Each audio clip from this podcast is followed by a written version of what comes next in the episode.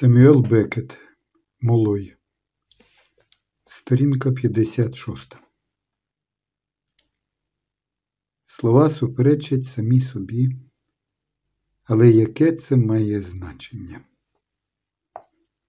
Бо я вже не знаю досить добре, що я роблю і навіщо. Ці речі я розумію дедалі менше і не приховую цього від себе, бо чого б я мав приховувати? І то з огляду на кого, на вас, від кого нічого не приховують.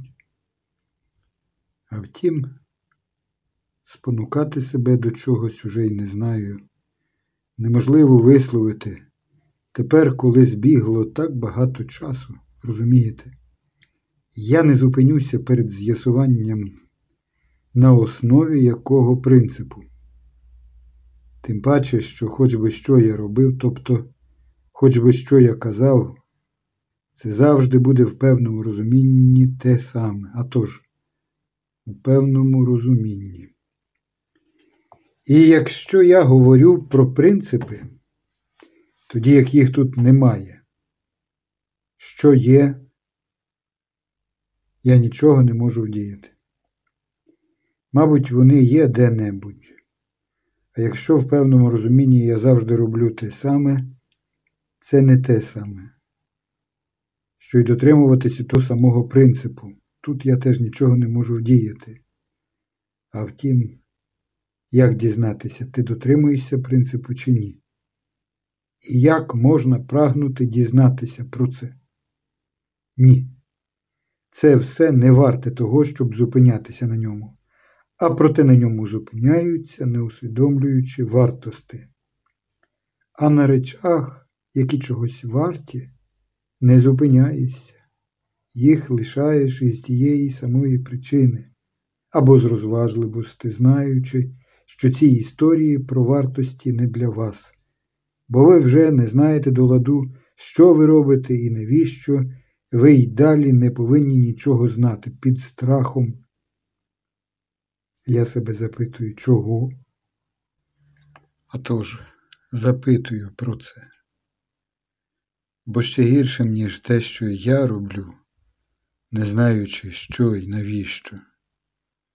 Була річ, про яку я ніколи не мав би ані найменшого уявлення, і це мене не дивує, бо я ніколи й не намагався уявити.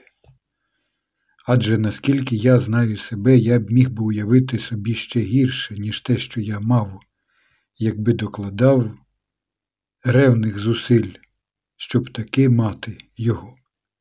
І те, що я маю, те, ким я є, цього мені досить. Цього мені завжди досить. А щодо моєї невеликої любові до майбутнього, то й тут я спокійний. Я ще ані трохи не знудився. Отож, я вдягнувся, наперед будучи впевненим що в стані мого одягу нічого не змінилося, тобто вдягнув свої штани, плащ, капелюх і черевики. Мої черевики. Вони піднімалися мені аж туди, де мали б бути литки, якби я мав литки, і наполовину застібалися або застібалися б якби мали застібки, й наполовину зашнуровувались, і, гадаю, якимсь чином вони завжди були зі мною. Потім узяв милиці і вийшов з кімнати. Весь день змарнував на ті дурниці, і ось уже знову сутінки. Я придивився, спускаючись сходами до вікна, яке бачив крізь двері. Воно освітлювало сходи яскравим бурим світлом. Луз була в садку, опереджала могилу свого собаки. Вона засіяла її травою, неначе трава сама б там не виросла. Вона скористалася миттю, коли сонце вже не дуже припікало. Побачивши мене, зі щирою приязню підійшла до мене і дала мені пити і їсти. Я їв, стоячи й очима шукав велосипед. Вона говорила. Швидко наситившись, я вже по-справжньому став шукати велосипед. Луз ходила за мною слідом.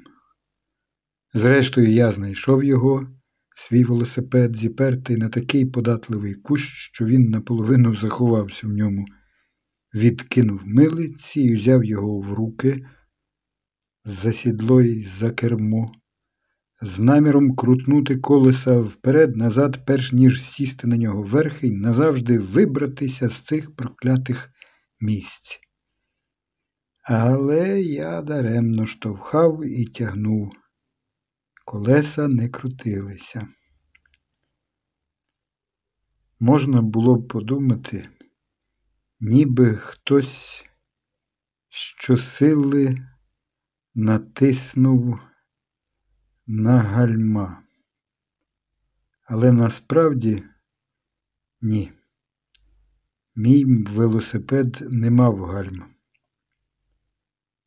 Відчувши, як мене раптом долає велика втома, попри пору дня, коли я виявляв найбільшу активність, я віджбурнув велосипед у кущі і ліг на землю на газу, не дбаючи про росу, бо я ніколи не боявся роси. Саме тоді Лус, скориставшись моєю неміччю, сіла коло мене навпочіпки і стала висувати свої пропозиції, до яких, мушу признатися, я досить неуважно наставляв вуха, не мавши ніякої іншої роботи, ба навіть не мігши робити чогось іншого. Вона, безперечно, домішала мені в масло якусь речовину, що мала ослабити мене, ослабити молоя. Тож я, так би мовити, став не чим іншим, як грудкою воску, що топилася. А з пропозицій, що їх вона повільно висловлювала, повторюючи кілька разів кожен пункт, я, зрештою, виснував наступне, і це, безперечно, було найголовнішим. Я не міг перешкодити їй пройнятися симпатією до мене, вона й поготів. Я лишуся в неї де житиму, мов дома. Я матиму що пити та їсти, а ще й курити, якщо я курю, безкоштовно, і моє життя минатиме без клопоту. Певним чином я заміню їй собаку, якого я вбив і який був для неї, мов дитина. Я допомагатиму їй у садку, в будинку, коли захочу, якщо хотітиму. Я не ходитиму на вулицю, бо, опинившись там, уже не знатиму, як повернутись. Я оберу ритм життя, який підходить мені найкраще, встаючи, лягаючи і споживаючи їжу, коли мені заманеться. Якщо я не хочу бути охайним, мати пристойний одяг, умиватися і таке інше, ніщо мене не зобов'язує до цього її не засмутить, але що означає смуток для неї поряд із моїм смутком для мене? Все, чого вона просила, лише відчувати мене коло себе, з нею, інколи мати змогу споглядати це дивовижне тіло, його пози та його руки. В ряди годи я уривав її, запитуючи, в якому я місті. Але чи то не розуміючи мене, чи то прагнучи, щоб я не довідався, не відповідала на це запитання, а далі вела свою розповідь з безмежною терплячістю, повторювала вже сказане, а потім повільно, лагідно йшла вперед і розповідала про переваги, які я матиму, надумавши лишитися в неї, і які матиме вона, вона, давши мені притулок. Умовляла мене доти, доки вже нічого не існувало, крім монотонного голосу, серед дедалі густішої ночі, запаху вогкої землі, якоїсь духмяної квітки, назву якої тієї миті я визначити не міг, проте згодом визначив як лаванду. В тому садку грядки з лавандою були всюди. Лус любила лаванду, вона, мабуть, сама сказала мені про це, бо інакше я б цього й не знав. Любили її над усі інші трави та квіти, завдяки її запахові, а також колосочкам та кольору. Якби я зберіг чуття нюху, запах лаванди завжди спонукав би мене думати про лус, згідно з добре відомим механізмом формування асоціацій. А лаванду, гадаю, вона, коли надходила пора, збирала, сушила і розкладала в торбинки, ставлячи їх у шафи, щоб напахчити хусточки, спідню білизну і будинок. І все-таки іноді я чув, як бамкають дзигарі на дзвінницях і баштах. Щораз довше й довше, потім зненацька дуже коротко, а далі знову щораз довше. Це свідчить про час, якого вона не пошкодувала, щоб переконати мене про її терпінні, фізичну витривалість, бо протягом усього цього часу. Вона сиділа навпочіпки або стояла навколішки коло мене, тоді як я спокійнісінько лежав на траві, то на спині, то на череві, то на одному боці, то на другому. Говорила вона невпинно. Натомість я розкривав рота тільки на те, щоб інколи, і то дедалі тихіше, запитати, в якому ми місті. Нарешті впевнений у своєму успіху або просто усвідомивши, що доклала всіх можливих зусиль і далі наполягання нічого не дадуть, вона підвелася і пішла, не знаю куди, бо я й далі лишався там, де був. На жаль, проте невеликий. Адже в мені завжди сидить поміж іншими два скоморохи той, що тільки вимагає, щоб я лишався там, де я є, і той, що уявляє собі, ніби трохи далі мені було б трохи краще. Отже, хоч би що я робив у цьому аспекті, про мене в певному розумінні завжди піклувались. Я по черзі поступався їм роллю тим пройди світам, щоб вони мали змогу зрозуміти свою помилку. А цієї ночі йшлося не про місяць і не про жодне інше світило, бо це була ніч слухання, ніч віддана нечутним шерхам і зітханням, що наповнюють уночі декоративні садки, ніч зіткана з несміливого гамору листочків, пелюстків і повітря, що повівало тут по-іншому, ніж деінде де є принаймні примус, і по-іншому, ніж у день, коли є змога наглядати і карати, а також ще однієї не зовсім зрозумілої речі, що не була ані повітрям, ані тим, що воно ворушить. Мабуть, це той далекий гомін, що його завжди створює земля, і приховують інші звуки, але ненадовго бо вони не усвідомлюють цього гомону, чутного тільки тоді, коли справді слухають, коли все, здається, мовчить. Або ще інший шум, шум мого життя,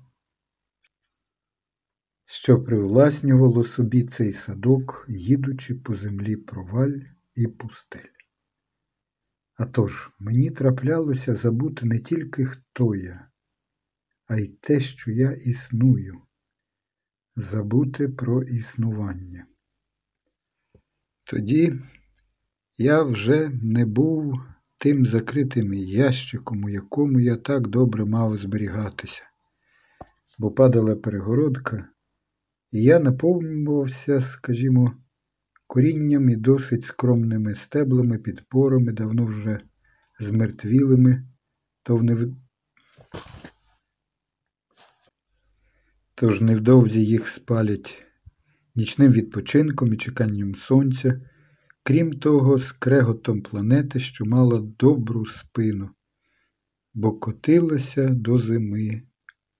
Зима позбавить її сміховинних наростів. Або ж я був непевним спокоєм тієї зими, снігами, що тануть нічого не змінюють, жахіттями нового початку. Але таке траплялося зі мною нечасто. Здебільшого я сидів у своєму ящику, що не знав ані пір року, ані садків. І так було краще. Але в ящику годилося бути пильним, ставити собі запитання, наприклад, чи ти знаєш, що існуєш і досі?